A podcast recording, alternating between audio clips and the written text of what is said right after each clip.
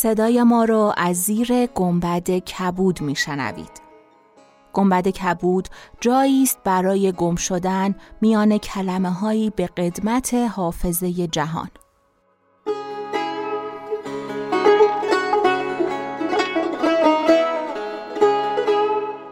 سلام من شقایق جهرومی و دوستانم شما را به زیافت نور و کلمه دعوت می‌کنیم به اپیزود 79 گنبد کبود گوش می‌کنید.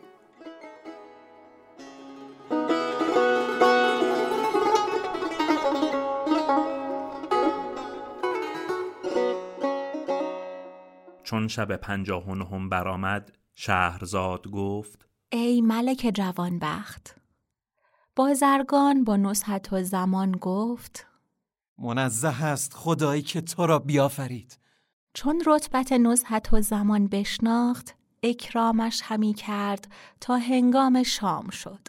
بازرگان خادم فرستاد خوردنی بیاوردند و بخوردند. پس از آن بازرگان به جداگان جای بخسبید. چون روز برآمد بازرگان بیدار شد و نزهت و زمان را بیدار کرد و به گرمابه اش فرستاد. چون از گرمابه به درآمد لباس دیبا و استبرق بهر او بیاورد و گوشواره های مرصع با لعلو و توق زرین و گردنبند انبرین حاضر آورد. پس از آن بازرگان با او گفت زیور ببند. نزهت و زمان زیور همی بست و بازرگان همی گفت به زیورها بیارایند مردم خوب رویان را تو سیمینتن چنان خوبی که زیورها بیارایی پس بازرگان از پیش و نصحت و زمان به دنبال او همی رفتند تا اینکه بازرگان به نزدیک ملک شرکان رفت. زمین بوسه داد و گفت ای ملک جهان بهر تو هدیتی آوردم که مانند ندارد و او را صفت نیارم گفت.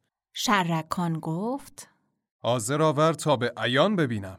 بازرگان بیرون رفت و نصحت و زمان را بیاورد. در پیش روی ملک شرکان بداشت. چون ملک او را بدید خون برادری به جوش آمد و مهرشان در دل جای بگرفت. بازرگان گفت با چنین نیکویی و حسن که او راست همه علوم نیز بداند. قیمت او را هرچه داده ای بستان. به جان منت دارم. ولی تو منشوری بنویس که کس از من ده یک نستاند. خواهم نوشت. تو بازگوی که به چندش خریده ای؟ صد هزار دینار و نیز جامه پوشانده و زیور بستم. من افزونتر به تو خواهم داد. پس خازن را بخواست و فرمود که سیصد و بیست هزار دینار به بازرگان دهد.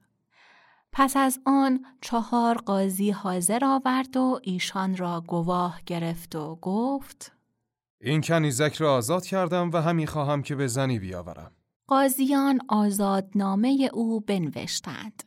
پس از آن کابین ببستند و ملک به حاضران بسی زر بیافشاند و امر کرد منشوری بر طبق خواهش بازرگان بنویسند.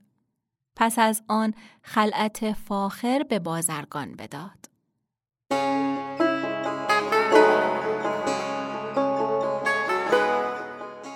چون قصه به دینجا رسید بامداد شد و شهرزاد لب از داستان فرو بست